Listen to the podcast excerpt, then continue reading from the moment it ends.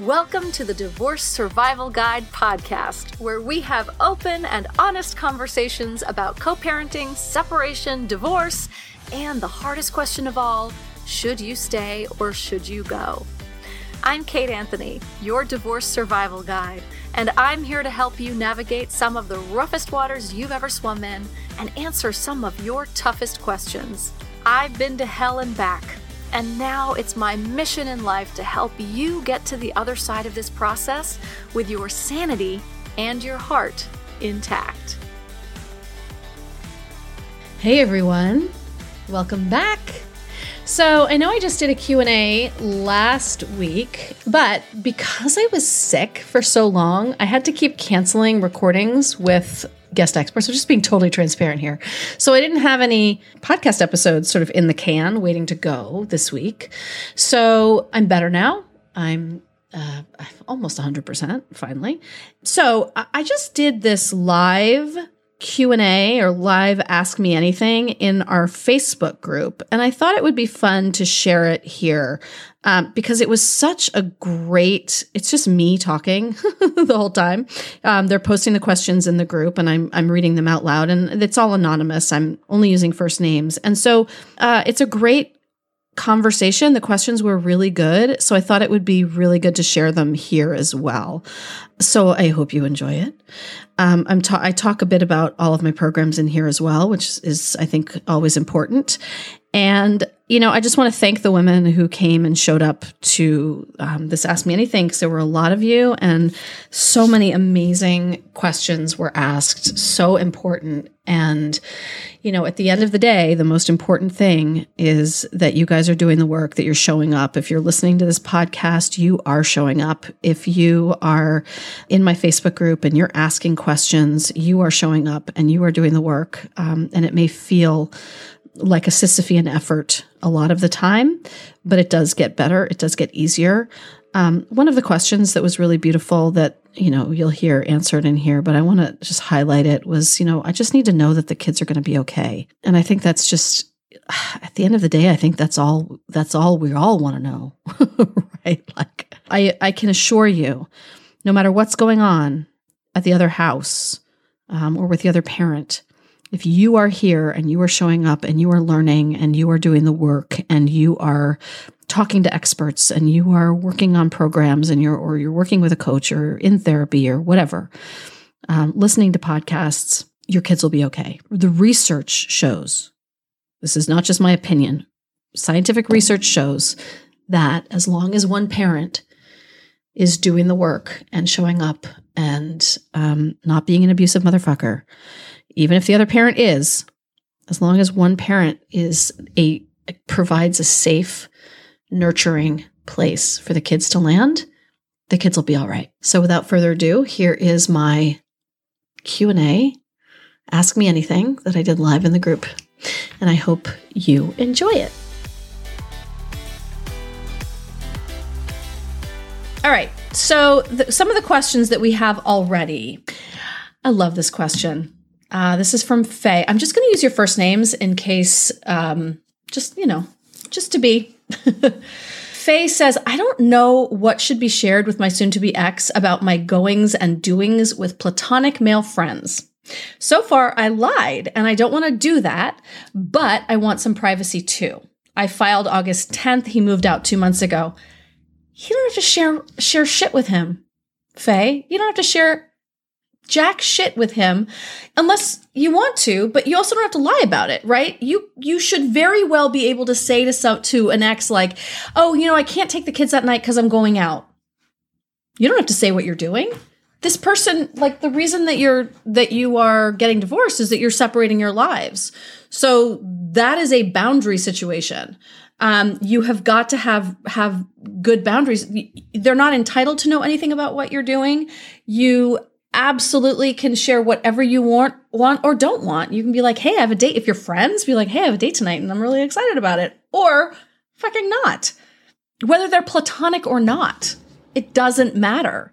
This is your life that you have now separated from this person. So you don't owe them anything. You don't have to tell them anything.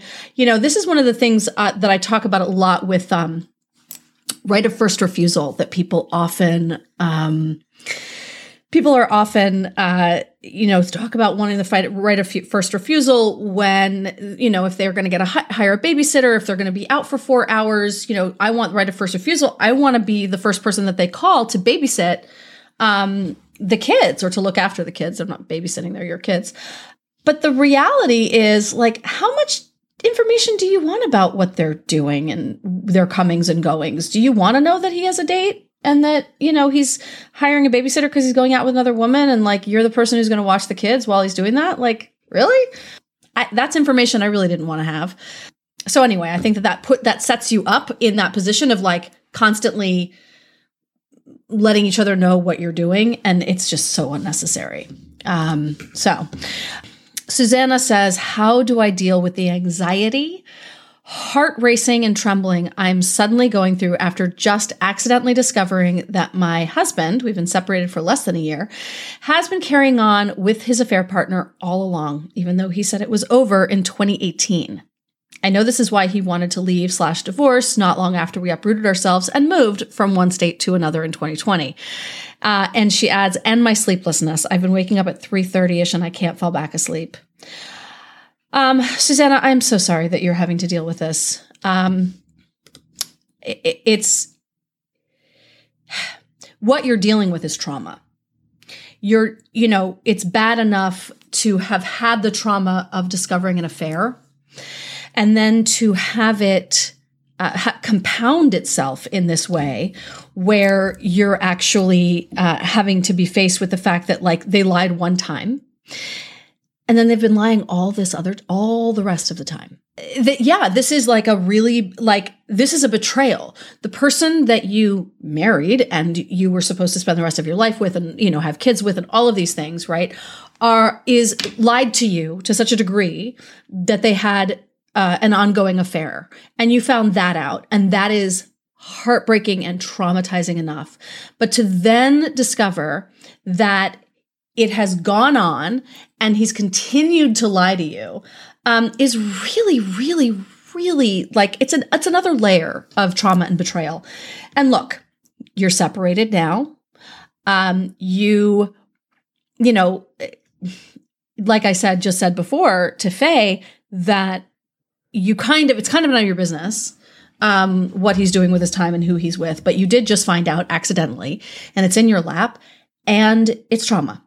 That's what it is. And so I would say the way to deal with that is first of all to not make yourself wrong for it. Don't make yourself wrong for the feelings that you're having about it because they're really valid um, and they're really real. The next thing I would say is to not engage with him about it. You know, what we want to do sometimes is be like, and you motherfucker, and blah, blah, blah, right? And I don't know how much that helps. I don't think it helps very much. It helps, it helps, hurts, it helps a little bit, right? Initially. But then, like long term, not so much. Um, I would say do some work on healing from betrayal. There are a lot of people that do specific work on this. Um, I have two podcast episodes on healing from betrayal. One with Gilza Fort Martinez, who um, I love. I think it's actually Hilsa. Sorry. Uh, I have another one and I can't remember her name. But oh, Debi Silber, Debi Silber, and she has a book on this, and you really might want to take a look at this book. Uh, she, it's it's a really it's a really interesting book on um, healing um, after betrayals and affairs. I would recommend checking that out. I think there's a lot of journaling to be done. I think there's a lot of probably therapy to be done. Uh, but I would start with Debi Silber's book and she's on the podcast so just google my name and debi silber and it'll it'll come up somewhere and you can listen to that episode. And then there's links uh, in the show notes to get her book. But i think that first the first step is acknowledging the fact that this is real. This is a trauma and that your um, anxiety and like whatever whatever you're perseverating on is real right? Like it's completely fucking valid that you're waking up at 3.30 in the morning like with your heart exploding and just like heart racing and and with rage and fury and you know and sadness All right, let me move on. Let's see. Oh, yeah, Carla, this is interesting. She you said um I read somewhere the advice and she thinks it's for me, but I don't think it was not not specifically this that if you're not learning something new about yourself, find a new therapist. Um, she says I'm in the thick of divorce doing discovery. I told my therapist I felt I wasn't learning any lessons and I wanted help with that. Her response was something to the effect of, It's okay to just survive during this time. It took me months of actively searching and calling around to find her. How do you find a good one? I vibe well with my current therapist, but feel like she's taking my side on things and not challenging me much. You know, Carla, the first thing I'll say is that I think she's right, right? It is okay to just survive during this time. Like, if you're in the thick of it, this may not be the perfect time to like learn your lessons and figure out what you did wrong and all of that. Like if you're in the thick of it, it's okay to just be in the thick of it. But I would say that I would first bring to her, especially if you vibe well with her, bring it to her and say, I feel like you're taking my side on things and you're not challenging me. And I kind of want to be challenged a little bit more. That being said, that's not necessarily what therapists, uh, that's not really a therapist's mandate. Therapists are not there to necessarily take your side on things. They're not supposed to really challenge you so much.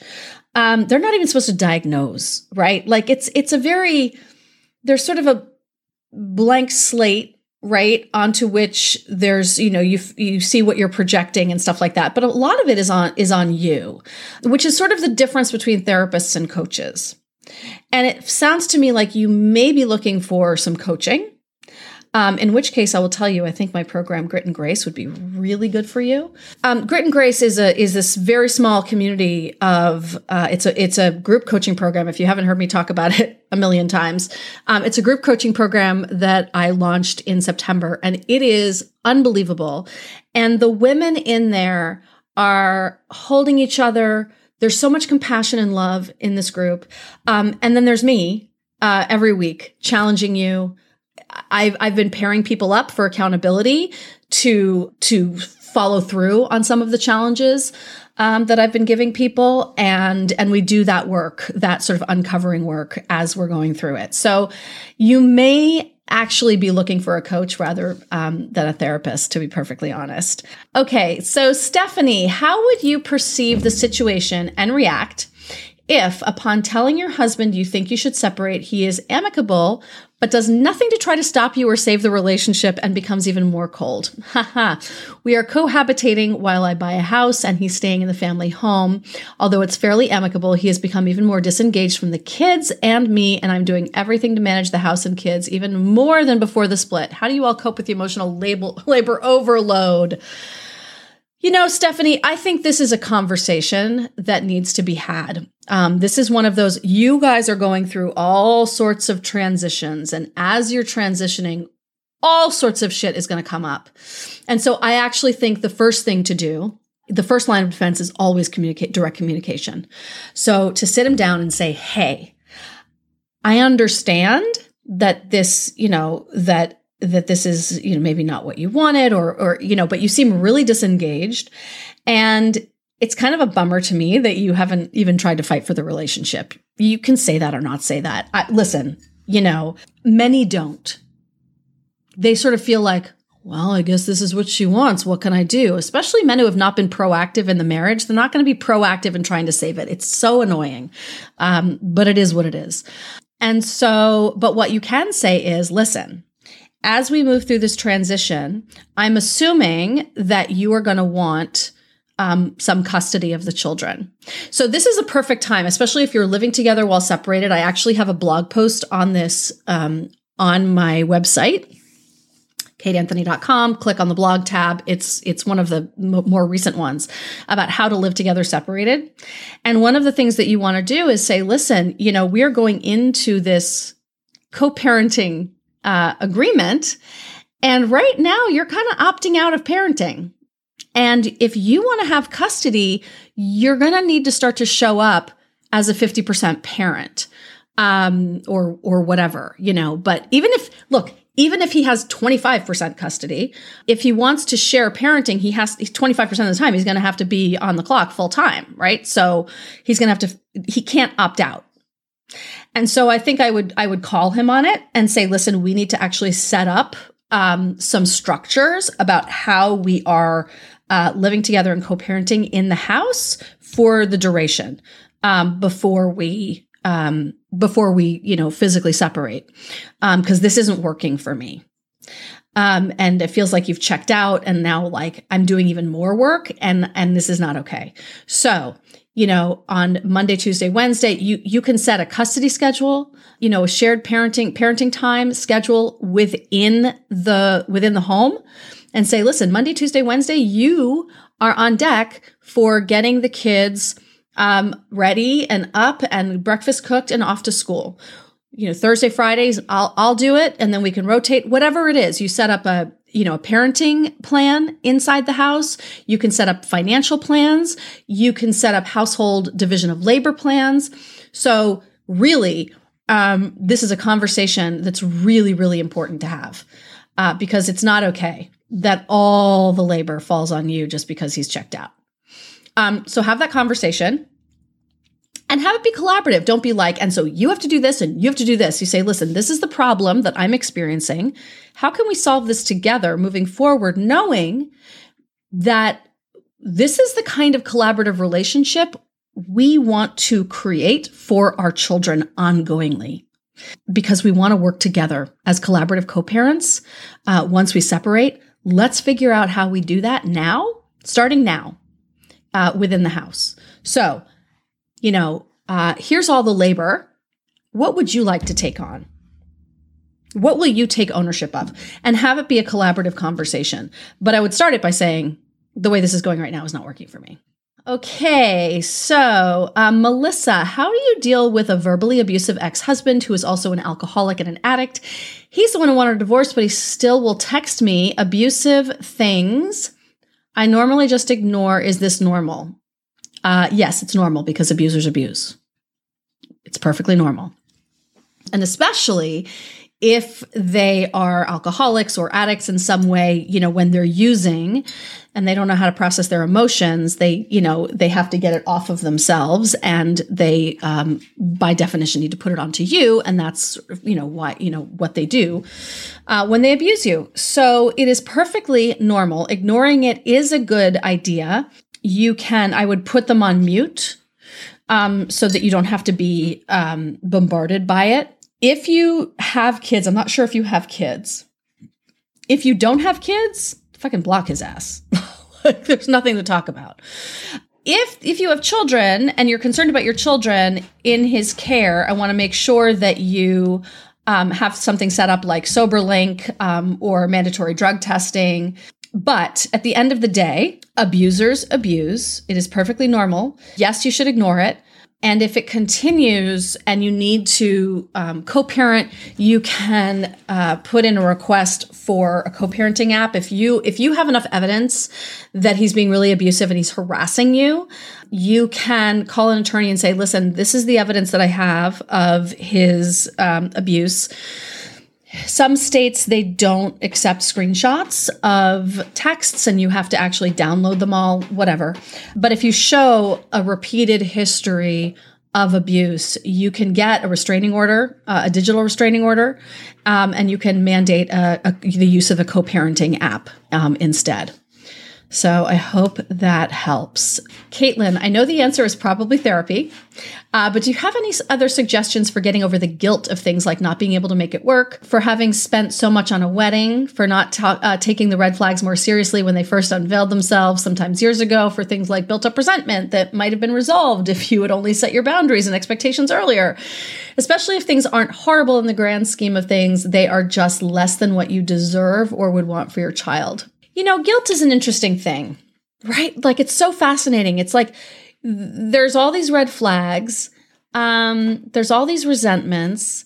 I don't know. I think sometimes we take on too much, right? Like, is it was it only your job to make this work, right? You didn't make it work. Like, well, I don't think you. I don't know that you should feel guilty about, I'm not invalidating your feelings, obviously, feel guilty, right? But I think we often, I think codependence, codependency work would be a really good idea. My favorite book of all time on codependence, I, I, I say it a million times, is Facing Codependence by Pia Mellody because it really deals with the childhood trauma involved and why we become codependent and how, in fact, I happen to have the tree right here. Um, so what this is the codependency tree, and so what she says is that these are the co- this is the these are the roots, right? Enmesh- enmeshment, neglect, abandonment, abuse, and all of the shame that goes along um, with that from childhood, which you know manifests itself as the code uh, the core symptoms of codependence um, which you can read about in the book, or in my program, uh, Tackling Codependence, which is a quick 90 minute uh, workshop that you can buy on my website for $67. I highly recommend it. Um, but then she's saying that all of this, the code- core symptoms of codependence, lead to all of these things mood disorders, um, process addictions like food, anorexia, depression, uh, chemical addictions, anxiety disorders, like all of this shit, right? And so I would take a look at the systemic nature of, of your guilt. Like, why are you taking on uh, the guilt for the whole relationship? Right? Um, and how are you holding that when it's really not, it, it may not all be yours, um, but yet you're taking it on. So I think that doing some codependency work would be really useful. Again, um, tackling codependence is all about this. My my sixty seven dollar ninety minute on demand workshop, and um, I think that would be a really good a really good thing for you to look at. Um, and and sure, therapy to to dig more deeply into that. But I would just start with you know this 90 minute exploration of like what is this that has me feeling the guilt for the whole relationship? And uh, you know and by the way you know doing this work is uncovering oh wow what were all the red flags i missed? Uh, also uh, my program should i stay or should i go which even if you've already left is an amazing way. It takes you through um, the relationship, you know, inventory process so that you can look at all the pl- all the red flags that you missed and why maybe you missed them and what was your relationship mapping that had you get here in the first place. So, should I stay or should I go is a great thing to do, not just before uh, you've made the decision, but even after the decision, so you can better understand what happened and how you got here and not do it again right that's the that's sort of the biggest promise of should i stay or should i go is that this program will help you not do it again Amber, is it possible to fall out of love? Fuck yeah. My husband and I have been married 10 years. We have three young kids. For the last year, the physical and emotional connection just isn't there for me. He claims he doesn't feel any disconnect, but I can't keep living this way. Or I can to not hurt his feelings of moving forward with divorce, but I'm worried if this feeling continues, I'm going to seek out elsewhere. Sure. Do you think therapy will help this? Couple solo, do people ever get that feeling back? Um, Oh, Amber, this is so heartbreaking. I mean, look, people fall out of love all the time. Um, it just it, it really depends on why, right? Like, and I, I here's something that I find very interesting in the, in the way that you phrase this. He claims that he doesn't feel any disconnect. Because if you feel disconnected and you don't feel in love with him, and he doesn't feel that, then he's already disconnected. You see what I mean? He's already disconnected. If if he doesn't feel any any like oh there's nothing there's something different there's something different here in our in our marriage i don't feel a disconnect but if you're disconnected and he's not feeling it then he's checked out so i would question whether or not uh, this is just a you problem. So in that case, couples therapy might work. Now, there are a few cases in which you ab- couples therapy actually absolutely cannot work. Active addiction, if there's any active addiction in the relationship, you cannot go to couples therapy. It is counterindicated. If there is an active affair occurring, you cannot participate in couples therapy. If there's active abuse, you cannot go to couples therapy. Uh, abuse, a couples therapy is a dangerous place to go if you're being abused. And if one of you has a specific agenda. Um, that's not about like, yeah, I want to feel more connected to my right. That's an agenda. That's fine. Um, but the agenda being like, I want her to understand uh, that what she's doing is wrong, or I want him to um, change. Right. So that's not going to work um, in couples therapy.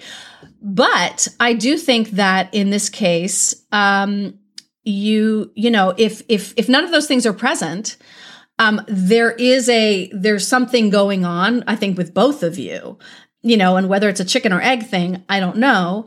Um but it is possible. It is possible. It happens all the time. And you know if you talk to any people anyone who's been married for a very long time they will tell you that their marriages go in and out of connectivity right um and that it takes work to bring it back and so, is it worth it? I think absolutely it would be worth it. Um, again, as long as those four things, any of those four things are not um, present. So, I hope that helps. Suzanne, my husband is convinced that I'm having an affair. I am not. He thinks that when I go running at five in the morning that I'm meeting said lover. This is the same when I go out with friends or stay late at work. He is 100% a narcissist and is controlling every aspect of my life. I'm making a plan to leave, but for the life of me, I can't figure out what his end game is by accusing me of this. I can tell you exactly what it is. Nine times out of 10, when a narcissist makes an accusation, it's a confession. When a narcissist is accusing you of something, it's usually because that's what they're doing. And because narcissists do have no comprehension of where they end and another begins because in their world there is no other. That's why he's convinced of it. Now, I'm not saying this 100% because I don't know, but I'm telling you, nine times out of 10, they're convinced that you are doing something because they are doing it. And because they have no sense of there being a division between themselves and another, because the whole world is about them, they are 100% convinced that that's what you're doing, that you're doing what they're doing. One of the questions I get asked a lot in my Facebook group, my programs, on Instagram is what do I do with my engagement ring, my wedding ring? I've got all of these beautiful diamonds. I don't know what to do with them. Well, today's sponsor, Worthy, can help you get the most money possible for your jewelry, fast and risk free. When you partner with Worthy, they do all the work for you, and their competitive auctions get you up to three times what a local jeweler would offer in as little as two weeks. The best part about Worthy is that you are in charge of what happens to your jewelry. You set the reserve price, you approve the winning bid, and then you get paid. And if your item doesn't sell for the price that you want, Worthy sends it back to you at no cost, fully insured. And now you can visit worthy.com slash DSG and get an extra $100 when your jewelry sells for over $1,500. That's worthy.com slash DSG. Worthy a better way to cash in on that hidden asset in your jewelry box. Worthy.com slash DSG. Divorce was finalized in May. Now I'm trying to figure out how to navigate life with a 14 year old son who watched his father treat me horrifically for his entire life. I wanted out of the abusive dynamic, and now I realize that I'm living with it still in the form of my child, 100%. The scenario I helped to create. I shouldn't have let this be um, his model for as long as I did. How do we get through this when I'm feeling constantly triggered and I'm moved to tears and shame because I feel like I created this? First of all, you didn't create this. You did not create this. You are the safe parent.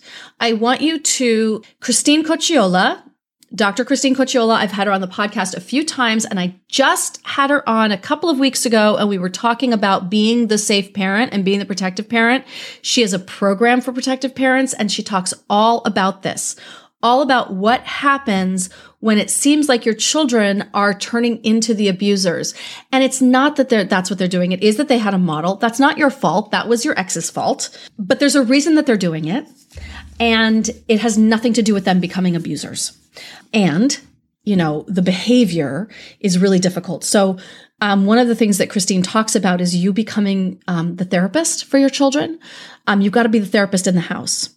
And you've got to be able to say, you know, I know that this, this, you know, the way that you're speaking to me right now, um, I think that you know what? I don't want to say what you're supposed to say because I want you to get it from uh, Christine because I'm I don't want to get it wrong um, because she is the expert on this and I really want you to you find her on Instagram at coercive control is IPV right? IPV standing for intimate partner violence.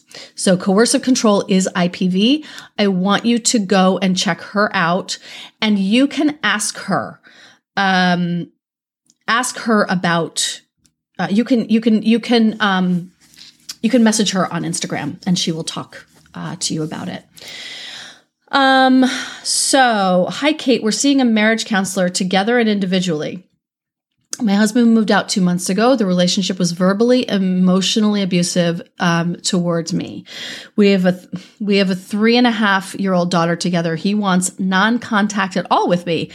How do I move forward? Should I even continue seeing the therapist if he refuses to communicate outside of the therapist's office? All right, Tina. So first of all, uh, you should not be in marriage counseling with someone that you're already divorcing and who has been abusive.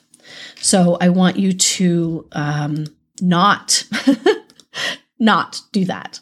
It is also, generally speaking, considered a conflict of interest for a therapist to see you individually and also as a couple, unless the individual work is part of the work uh, that you're doing as a couple. But if they're actually acting as your individual therapist, and then also acting as the couple's therapist and then also acting as his individual therapist, there's a whole load of conflict in that of itself. If he wants no contact with you, um, other than it's interesting that he doesn't want to communicate with you outside of the therapist's office, but he will communicate with you. So I would, I would shift, I would shift the therapy um, I would find your own therapist first of all for individual therapy, and I would shift the the the focus and the client um, of the of the couples work to uh, co-parenting, and just have it be about how you co-parent because it feels like there's just too much shit going on. It's very confusing.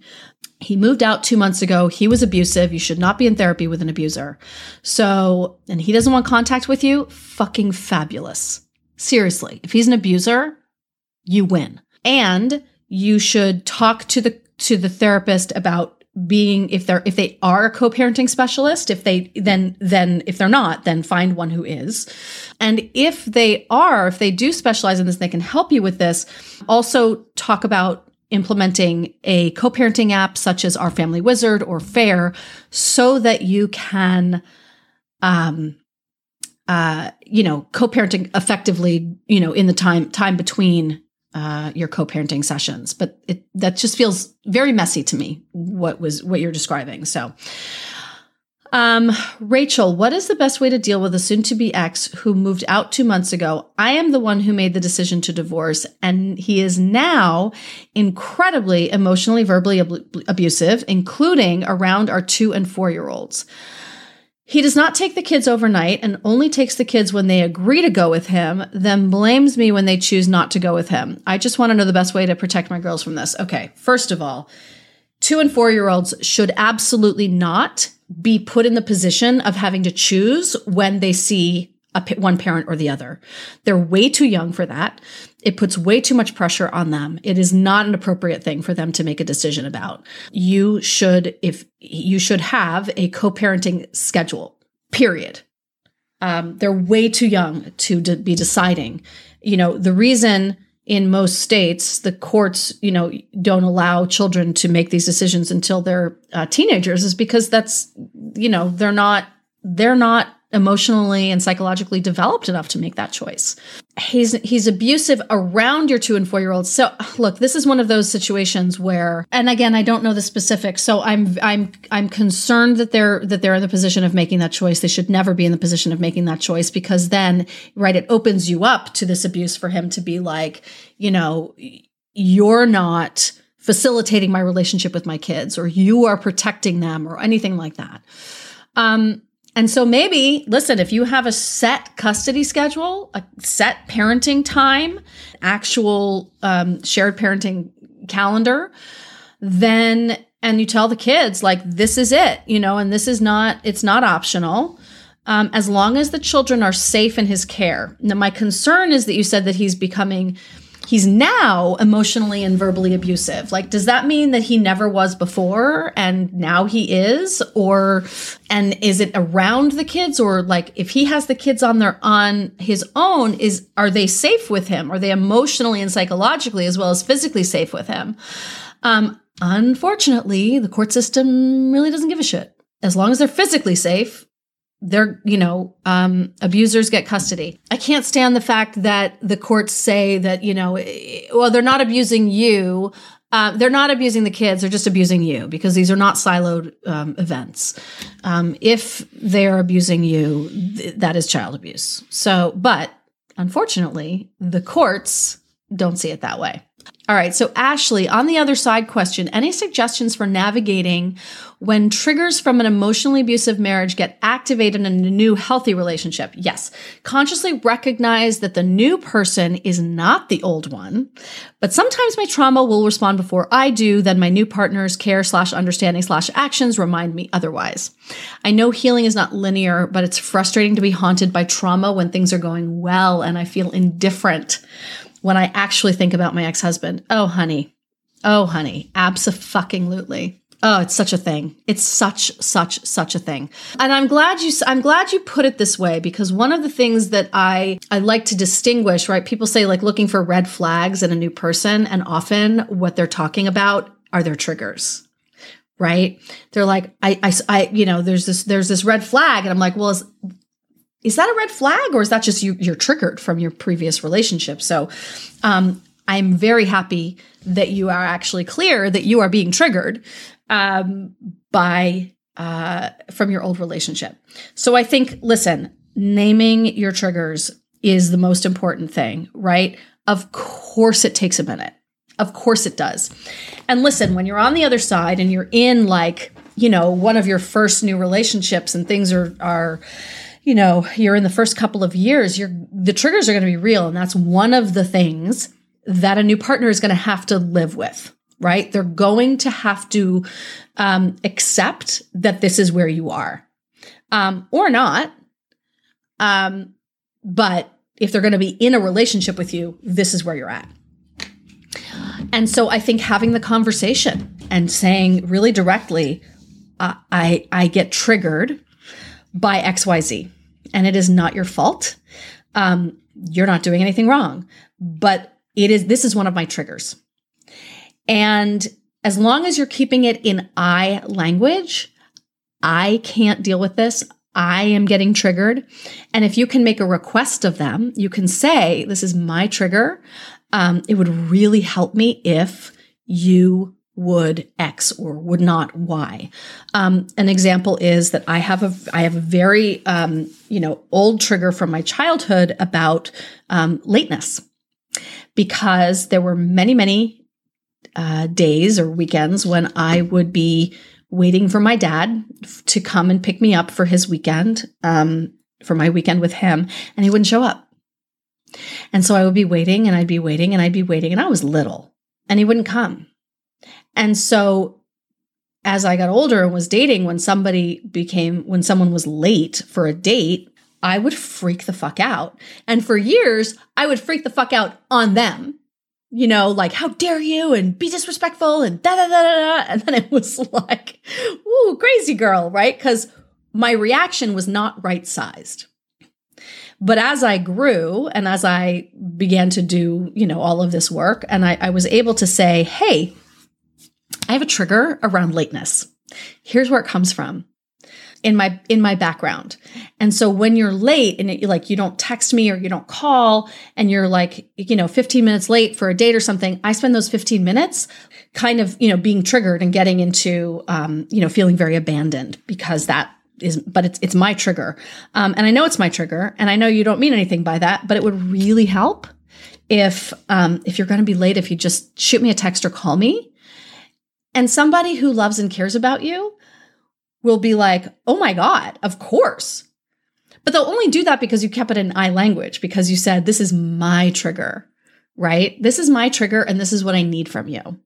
And unless it's something completely outlandish or that bumps up against one of their triggers, which is very often because that's, you know, we're attracted to people that mirror our, um, our childhood wounding very often, right? It's, it's sort of our, it's our job in relationships to stretch ourselves in order to meet the needs of our partner, right? Like that's, that's what we do. That's our, that's our job. It's our job to do that for them and their job to do it for us unless it's something that they're like, I, that's really challenging for me because that feels really controlling. And I have trauma around having this really controlling mom that like, you know, was monitoring every, you know, and whatever, whatever it is, that's, you get into that response. You get into that conversation, right? But again, it's not you, you, you, you, you. That, then you take it from there. You op- this is intimacy. You open up that level of intimacy with your partner and share your trauma and share your triggers and you sort of hand them to them and say, can you please handle this delicately? And if they love and care about you, they're going to take it and be like, yes, yes, I understand. Um, and if they're not capable of doing that, then you may have an issue. Um, it also might be something that you have to take to therapy. So, Ashley, I hope that helps. Natasha, my husband, is an addict and has a history of physical and emotional abuse towards me when using. He's been sober almost three years and has made tons of changes in the past year. How can I move past all of the negative stuff? Mm-hmm. I feel like it's piled up so much and I just can't let go, even though he's doing so much right now. Oh, sweetie, yeah. Let me just say, you know, first of all, sometimes when you have been abused, you can't get it back.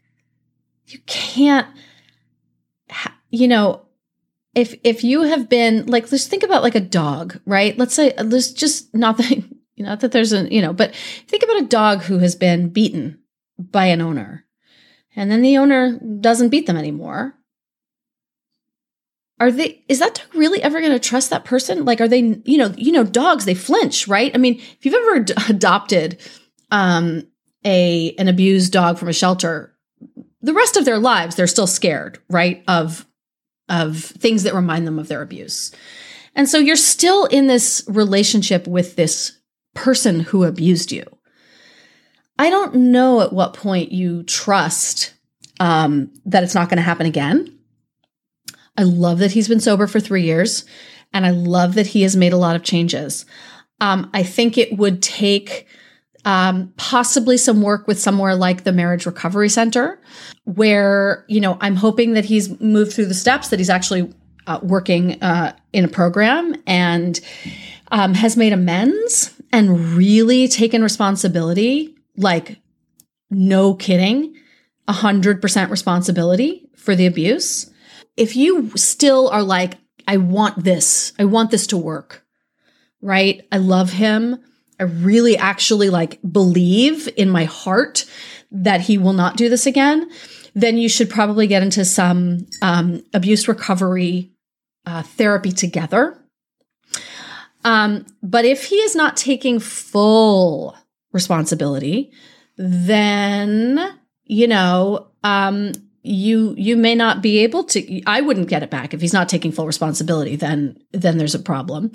I want to make sure he's in active recovery because if he's not in active recovery again the, the chances of relapse and slipping back um, into um, addiction and therefore then abusive behaviors is very high. So i want to make sure that he is um, he is doing that work and that if you feel safe to go into some abuse recovery therapy with someone somewhere like the marriage recovery center that might be a very good idea. Um, i don't think you can do that on your own. I really do think you need the um, help of a skilled therapist. You want somebody who is who specializes in um, addiction um, and and a history of abuse. Um, i would interview some people on that because this is a very specific thing uh, that i think you may get a lot of therapists who are like oh yeah i can totally do that. Mm, I want to make sure this person actually uh, has some training around this and specializes in it. Okay, here we go. Christine, how do you get away from the feeling that everything that has happened is your fault? Hmm. For years, I would make excuses for him, cover for him, walk on eggshells to keep the peace. He is emotionally, verbally, and financially abusive. I filed in September. He also has a drinking problem. The kids and I have moved into my parents. I still question everything I do. I just started therapy and working on trying. But I'd love to hear your opinion on how to stop feeling at fault for everything. Oh, sweetheart. First of all, I'm so sorry. I'm so sorry that you're dealing with this. It is so um it's so insidious. And the reason that you feel like everything that's happened is your fault is because that's what you were made to believe for however long you were in this relationship. Um, that is what abusers do. That is the gaslighting of abuse because you're constantly made to feel like, ah, you just didn't get it right ah, you know, I just need this for, for, I need this from you. And then I wouldn't, I won't abuse you anymore. I just, you know, if you would just talk to me in this way, if you would just alter your tone of voice this way, if when I come home you would say this instead of that, then I wouldn't have to abuse you. They don't use that word, right? But then I wouldn't be mad, right? So you're like, okay, okay, okay, I'll do that. I'll do that. And then you do that, but that's not quite right, right? And so you've got this moving target do, do, do, do, do, and you cannot ever hit it. You are constantly, you have been told for however long you have been in this relationship that it is your fault. And part of healing from abuse is starting to, to, to shift your perspective to understand that, like, oh my God, this is not, like, this was not my fault. I tried everything that I could do. I bent myself into, twisted myself into a fucking like crazy pretzel. And it still wasn't good enough. So, you know, emotional, verbal, and financial abuse, right? If you would just not spend this, if you would just do this, then I'll give you money. If you would just love me the right way, if you were just sexier, if we just had more sex, right? So, good God, of course you question everything you do. This is brainwashing. This is like gaslighting is like brainwashing.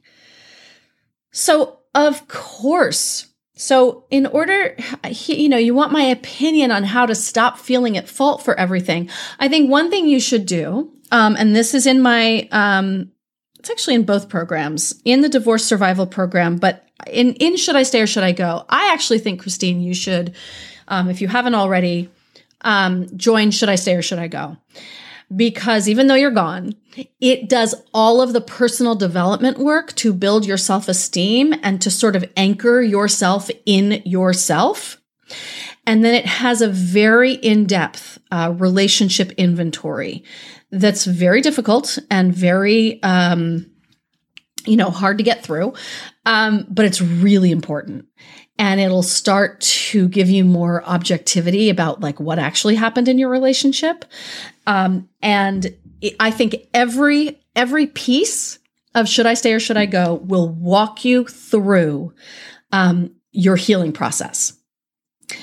Um, I know that's counterintuitive because it's called Should I Stay or Should I Go? But again, I say this all the time. This program is is like it's a healing program.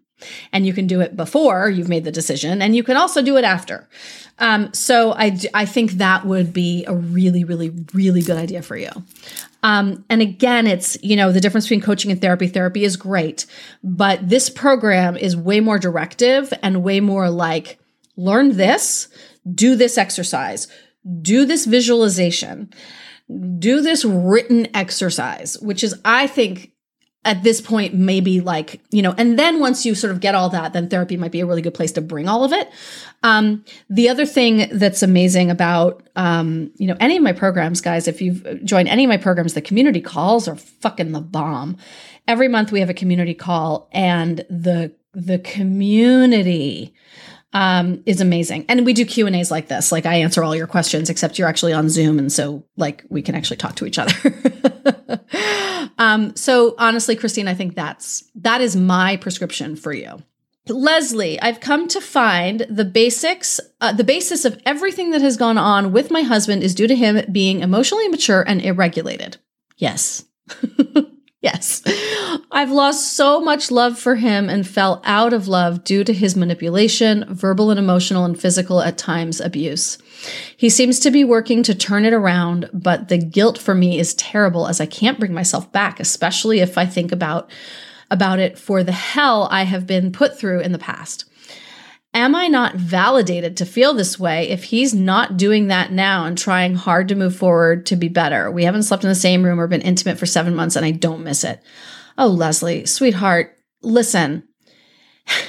don't you love it how they're like, they f- like they put you through hell for years and then they're finally like, "Oh, wait, I see. Okay, let me do work on that." Um so now everything's better. Well, we are still battered and bruised and you know, whether that's physically or emotionally, psychologically exhausted and like bent out of shape and we don't know who we are anymore and we've got, you know, psychological trauma and like we're just supposed to be okay? No. Absolutely not. And listen, you know, part of this is you know, if someone is really changed and like really changed and really doing the work, part of that is going to be them going, I get it if it's too little too late for you. I have so much regret for everything I put you through. And I 100% um, get it that I, that, you know, I wouldn't be able to come back from that. And I'm so sorry. You know, um, that's putting you, like your needs and like empathy for you and your experience above what they fucking want. And if they're not able to do that, then I then you know the limitations of their growth and their change. Um so you are validated. You are 100% validated for feeling this way. Um, and, you know, it might it listen it might take time it's going to take a lot more time than what you're what you're talking about so um you know on the one hand as i always say um it, you know very often too much water has gone under that bridge and you can't get it back especially if you've been abused like we're not supposed to go back into the lion's den after we've been attacked by the lion. Like, who does that? That's crazy. You know, the lion may be like rolling on its back and like, you know, aren't I cute? But like, really? We're going to go back in there? I don't know. You are you are very validated um, in your experience, and especially if you know all of his manipulation, verbal, emotional, and physical abuse. Like, yeah, I don't know. Um, and I and I would also want to know what what specifically he is doing. Um, I want you to go back and listen to um, one of my podcast epi- episodes with Annette Oltmans, and she's talking about I don't remember which one it is, um, but um, I think it might be. Mm, oh, it's the one about therapy, about couples therapy, um, going to couples therapy with an abuser. And she uh, talks about what it took for her husband to go through the process. And it was, it was three years before she began to trust him again. Um, so we shall, you know, that's, those are my, that's my, you know, what is he doing specifically? I want you to listen to that podcast episode for sure. Um, okay, Shauna I hired a divorce attorney and filed for divorce August 3rd. My two teenage daughters and I moved out of the house because CPS got involved due to his abuse towards the girls. Whew. We're selling the family farm and he is living in the family home currently. He does not speak to the girls at all because he feels like they need to apologize to him about CPS getting involved. oh, for fuck's sake, cry me a river. After the farm sells, we split proceeds and move forward with a divorce. He will not get his own attorney. He wants to just go to my attorney. Mm, that's a conflict of interest. Your attorney can't do that. He wants to move 2,200 miles away after the farm sells. How can I keep him from doing this until the divorce is final and child support is finalized? Um, I don't know that you can keep him um, from moving. Again, this is a legal question. I would put all of this to your attorney. I am not an attorney. Um, I would put all of this to your attorney. I would say that, first of all, your attorney cannot be his attorney. And your attorney can't even be your mediator if you were going to mediate because they were already your attorney. So that would be a conflict of interest. Your attorney is your attorney. Your attorney cannot work for both parties doesn't work that way. So that's nice that he wants to go to your attorney. That's just not how the law works. And he'll find that out the minute he calls your attorney.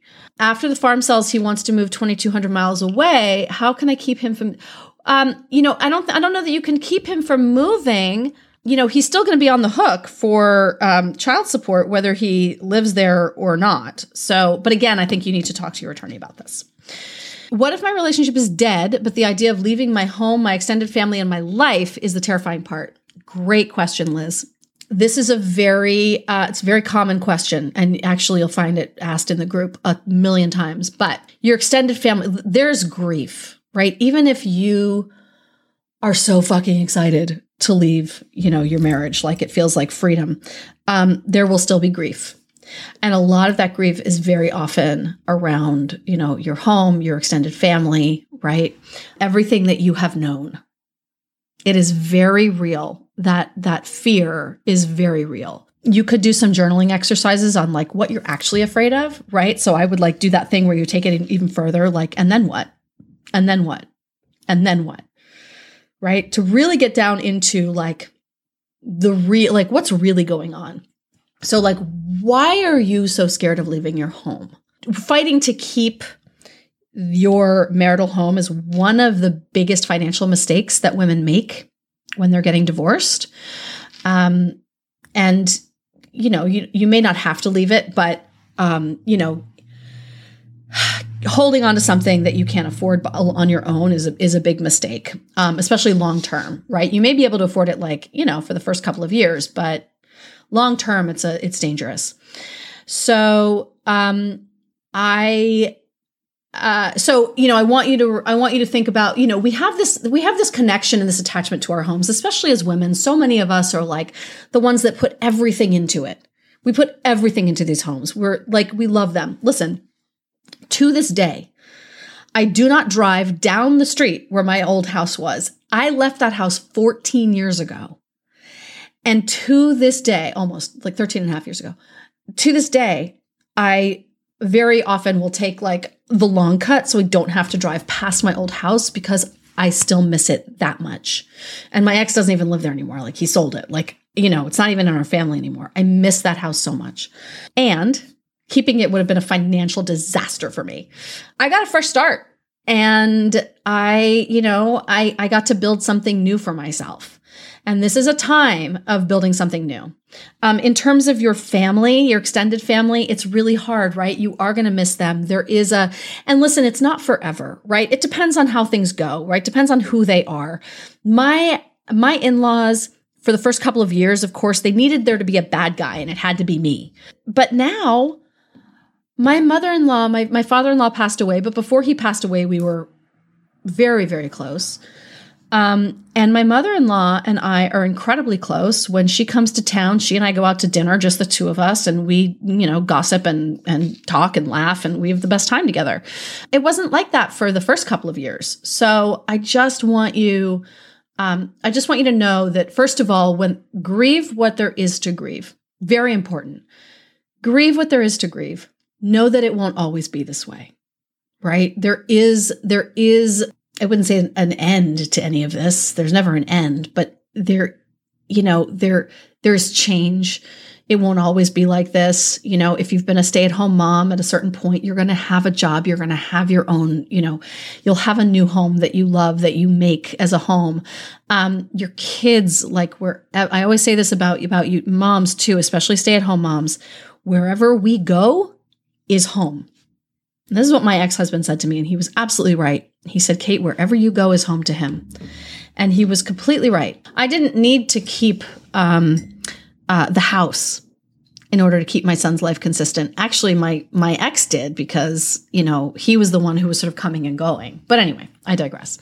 But grieve what there is to grieve, and know that you know, the grief does not last forever. Jessica, pros and cons of hiring a parenting consultant. I don't know of any cons except that, you know, they cost money. Um, I think that if you get a really good one, th- they help immeasurably. Um, and, you know, it's like there's a lot of, you know, co-parenting stuff that very often we're we're taking the lead on because we're the ones who've read all the parenting books and we're the ones who are like in in groups like this that don't really exist for men. They you know very often haven't read any parenting books blah blah blah blah blah right? And so it really helps rather than for us to be like well but it's you know this is what's best because the first thing they're going to do is be like well fuck you no. Um, and so a parenting consultant will a co-parenting consultant will help you at least you know be the they'll be the they'll be the person to say you know the quote neutral third party to say what's best and you don't have to. So i think i, I don't know about any cons other than you know the expense. Chris recommendations to help choose an attorney. Um, you know i think it's in the guides or it's in my free resources that there's a tab for in my on my website. Um, that there is a great article with like questions, like the top 50 questions to ask. And um, some of them are really good questions. And what I say though is, first of all, go with your gut. Listen to your inner voice as you're sitting there listening to this um, attorney. You want to feel nurtured and taken care of. You need to feel nurtured and taken care of um, by your attorney. And so often you um, you don't. And so often the same part of us that chose our our spouse is choosing the attorney. And I've had a number of clients who have had attorneys and I'm like this person is a your attorney's abusing you. like they're dismissing you they're dismissing what you um, your concerns they're not getting back to you they're being aggressive they're do they're exhibiting power over. And so i really think that um, you uh, you need to make sure that that you're not hiring um, another abuser. And so you can fire your attorney at any time um, and if you and if you are with a, with an attorney who is not serving your needs and is not have your needs, um, you know, your interests at heart, and you don't feel taken care of, um, I would I would choose another attorney. So there's like the logistics of t- choosing the attorney, and then there's like the emotional part of choosing an attorney, and I and I think that it would be very um, important to listen to the emotional part too. Callie, what advice would you give if you suspect your co parent is sharing your conversations with their new partner? I don't feel safe communicating anymore or making efforts at a better relationship now. Oh, I'm sure they're sharing their conversations with their new partner. Always. Of course they are. of course. And it's, there's nothing you can do about that, right? They have this new person in their corner who's like, yeah, that's dumb or like whatever. And if this person also isn't, listen, I've dated people. Who are divorced and being me, of course, you know, they'll share stuff with me and I'm like, yeah, they're right. Like, what are you doing? you know? But for the most part, that's not the kind of partner um, that they have. They're going to have a partner who's, you know, blowing smoke up their ass and like, yeah, you're right. And no, no, no. You have to communicate with your co parent. You have to they're going to share it with somebody else and and they may even come back to you and say things like you know well so and so i showed i showed this to so and so and she says blah blah blah and at which point you just say i am co-parenting with you i'm not co-parenting with your new partner and so that's not relevant to this conversation. My ex would do that to me all the time about about his new wife. He'd be like, "Well, you know, Mary Jo, let's say, just for her own privacy. Um, Mary Jo thinks that you know you're being really unreasonable, and Mary Jo thinks that that you shouldn't do this, and thinks that you're you know too coddling, and she thinks, and I'm like, and I would just have to be like, yeah, I'm not co-parenting with Mary Jo. I'm co-parenting with you. We would also um, say things like, uh, he would say things to me about how, oh God, he say?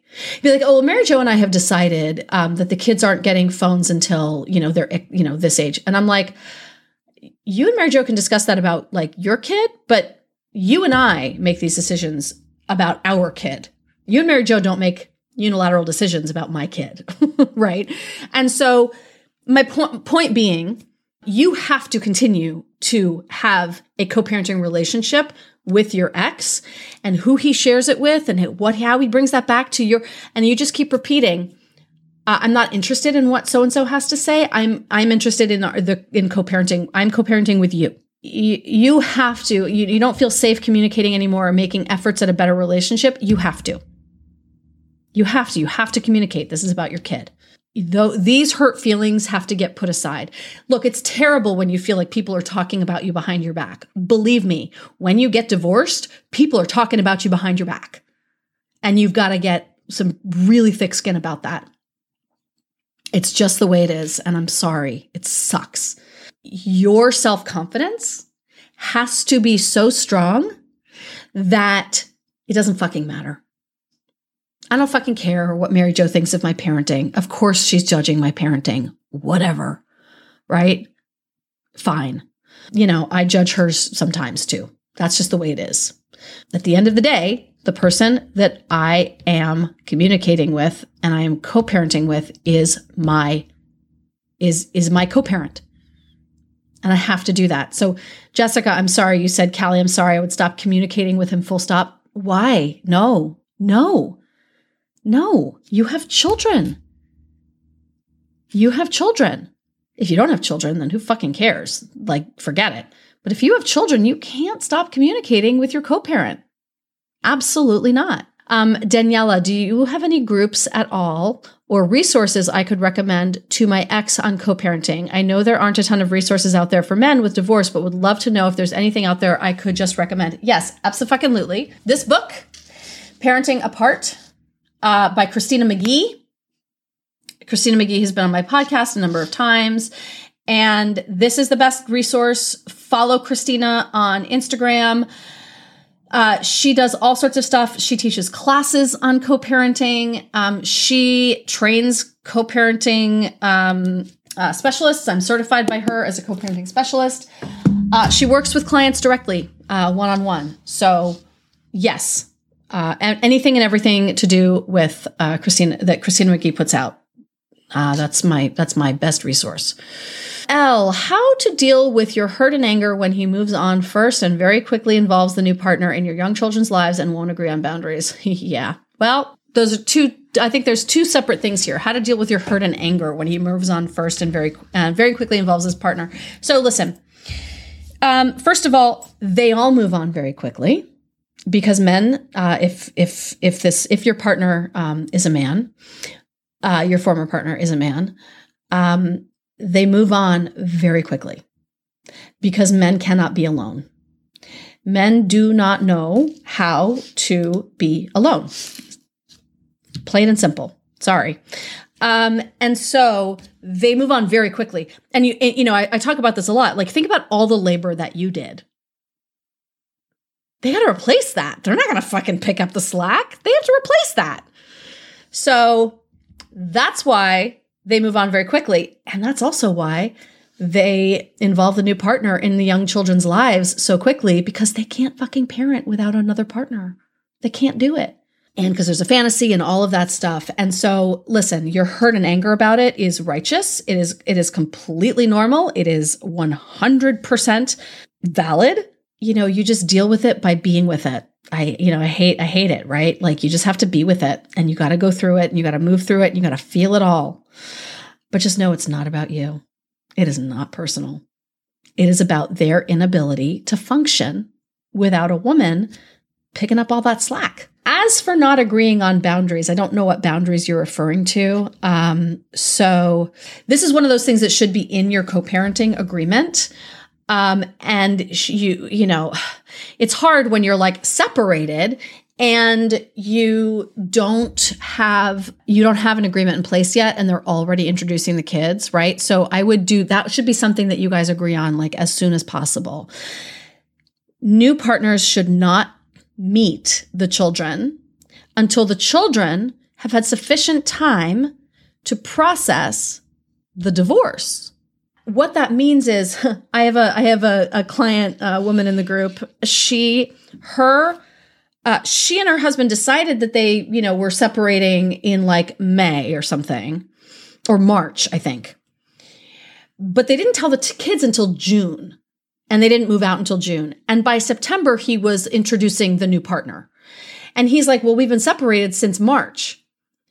And you know, I was like, but the children didn't know until June. So you've given them three months. He's like, well, I gave him six, I gave it six months. And it's like, no, no, no, you didn't. You didn't give the children, you gave the separation six months. We didn't give the children six months. So you want to, I, my recommendation is that the kids should probably have a good nine months, six to nine months of just adjusting to life in two homes and with two parents each of you needs to be figuring out just how to be a parent and and and leaning into the relationship with your kids before bringing new people into the into the mix. You have to solidify your new normal with your kids before bringing new people in. That is my you know, and so it's not a timeline of the relationship. It's a timeline for the kids. And so, you know, you want to agree to that and have that in your co-parenting agreement like quickly right? Because you're going to separate, they're going to date, and then they're immediately going to, you know, uh, find somebody, you know, before you've you know introduced them, before you've even had a chance to have a mediation. So you know, it's a tough one. Oh, honey, yes. I don't know how to say your name, Persiana or Persiana. I just need to hear that the kids will be all right.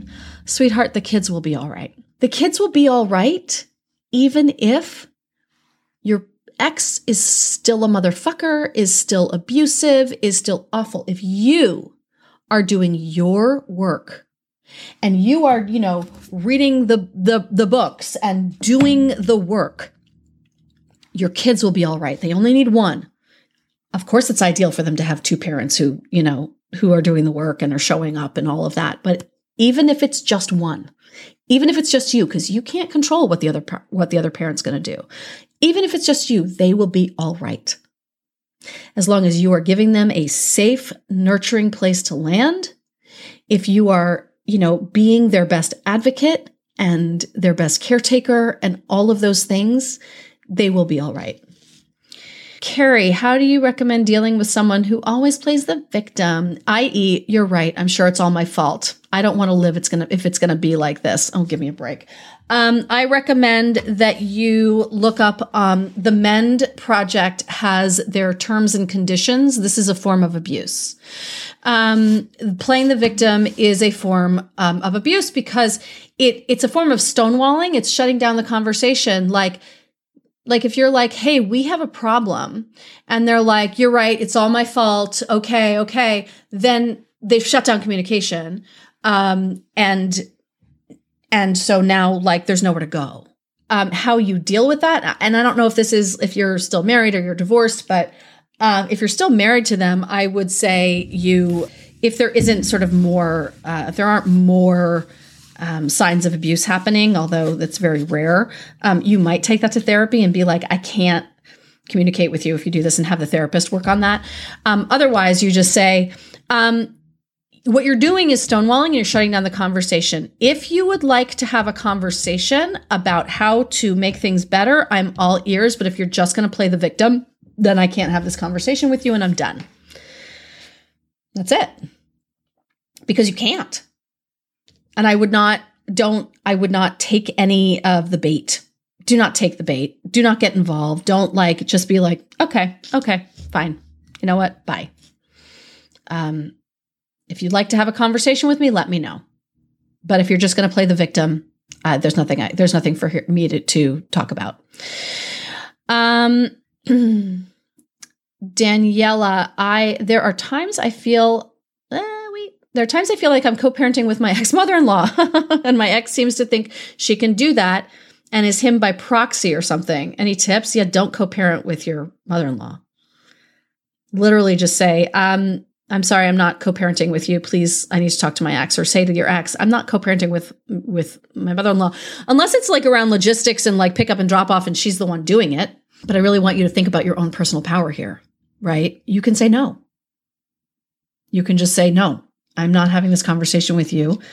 Um, I will discuss it um, with my ex when he's ready to talk. Started the process six months ago, but have halted everything because of his reaction when I told him, yelling and crying and carrying on. Go tell the kids what you want to do now. Now I'm afraid of pursuing further because of his reaction and traumatizing the kids. Okay, so Amber, in the guides, I have, I think it's like a how he's going to react in my program, the divorce survival program, I have a whole, I have like a bunch of modules on this about how to have the conversation and then how he's going to react. This is one of the ways he's going to react and then how you deal with that. I also have it in a blog post in, it's just in the guides. It's all in there. Um, please go find those. Um, I think I also have podcast episodes about it, but I think they're all linked in the guides. But thoughts on how to navigate through a legitimate fear of your soon to be ex's new partner being around your children due to the toxicity of their relationship.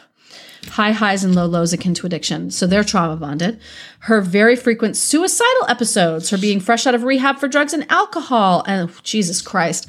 I know the courts can only deal with the two people that were in the marriage, and I cannot control who he's with, but there is legitimate fear, which is heard if I play nice, just unsure in how I ever gain trust if they're not with me.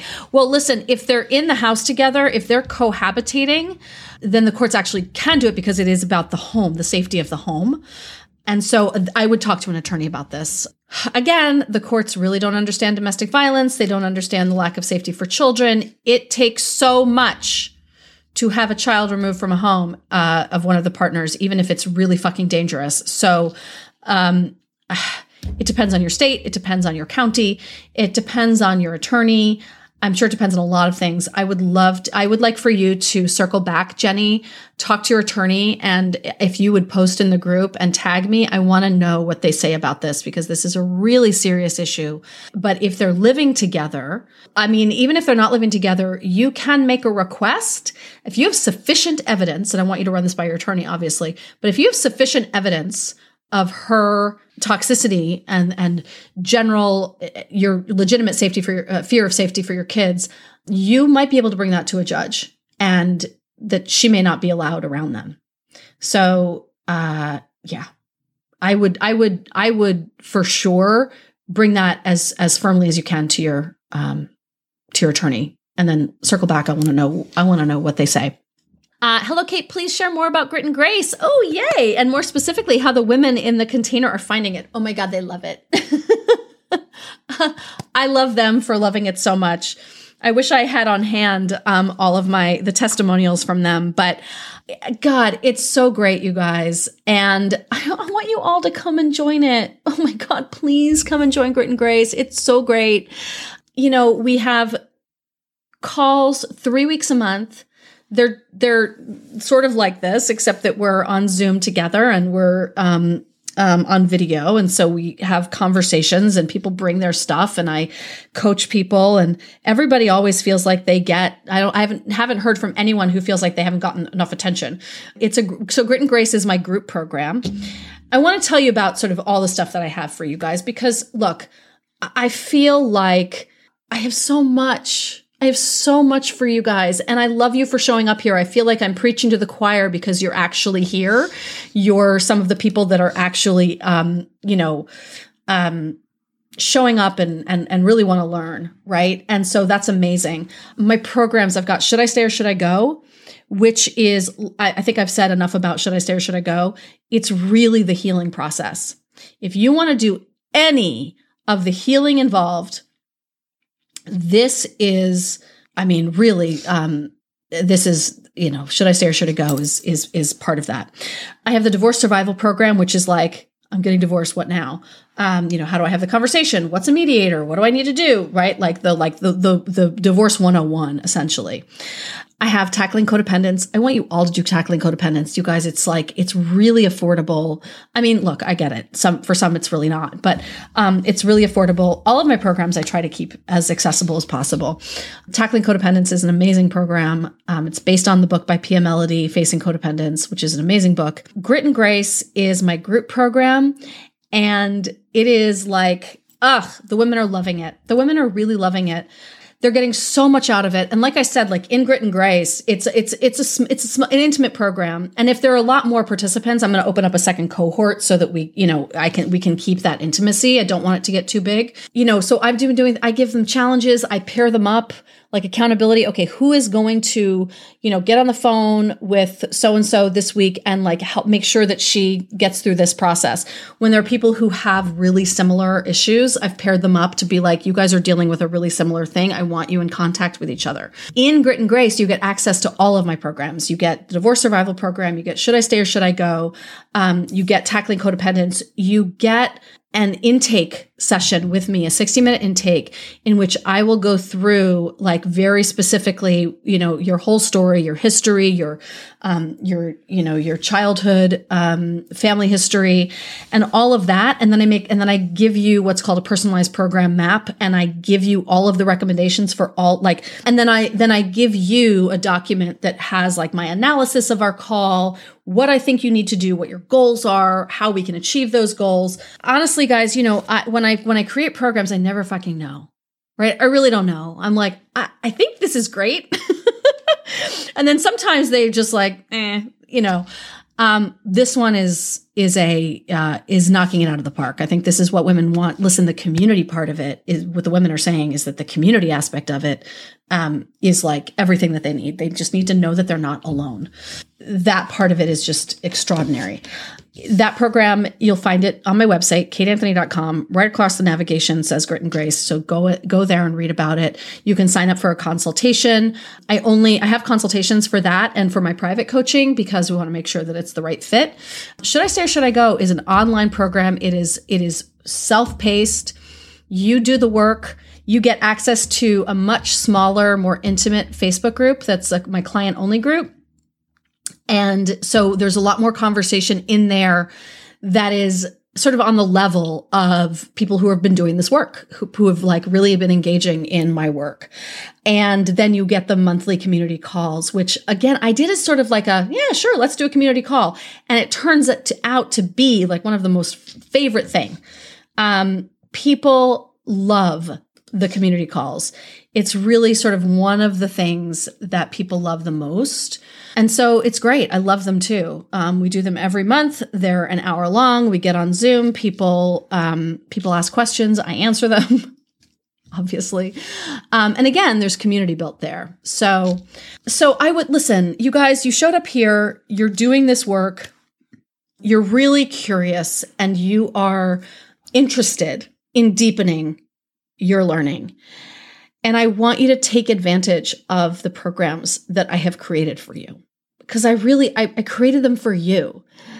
And sure, it's it's my business and all of that. And like, you know, when I pitch my shit to you, it's because like, you know, sure, it's my business. But more than anything in this world, I want you guys doing this work because I want you to experience what's available on the other side, where there's that clarity, there's confidence, there's like that steadfastness within yourself that you fucking know who you are, right? Like some of these questions that I was answering, and I was like, you just say no, right? You just say no, right? And people are like, I what? what? Um, that's it, right? It's that steadfastness, that clarity, that confidence. You need it to move through this. You cannot move through divorce in the same mindset that you've been in your marriage when you've been so destroyed by a person, um, especially if you've been abused, when you've just been so destroyed and downtrodden, right? And you're still feeling like you're second guessing yourself, as somebody said, like just I don't I don't know who I am anymore, and I don't and how do I get past like still second guessing everything? You got to do this work. You've got to do this work. Otherwise, you're going to get steamrolled and railroaded in a divorce or the next relationship. Listen, I say it all the time. I'm going to repeat it again 50% of first marriages end in divorce, 68% of second marriages end in divorce, and 74% of third marriages end in divorce because people don't do this work. I created this for you. Please, but for the love of all that's holy, take advantage of what I create for you uh, because it's, um, I literally create it for you. I really do. And I am so grateful to all of you for showing up today. Thank you for those who have stayed. And I, it's been, um, but I really appreciate it. Listen, my programs are on my website, kateanthony.com. I love you guys so much. Thank you so much for being here. And yeah, maybe we'll do this again sometime. It was fun. I appreciate you guys for showing up. You're awesome. I adore you. Happy holidays. Happy, happy holidays, everybody. Seriously, try to have some fun. Try to enjoy yourselves, enjoy your kiddos, and um, bye. Thanks for tuning in to another episode of the Divorce Survival Guide podcast. If you like what you hear, head on over to Apple Podcasts or wherever you listen in and leave me a review. And don't forget to follow me on Instagram at the Divorce Survival Guide. I'll see you next time, and until then, remember you, my love, deserve to be happy.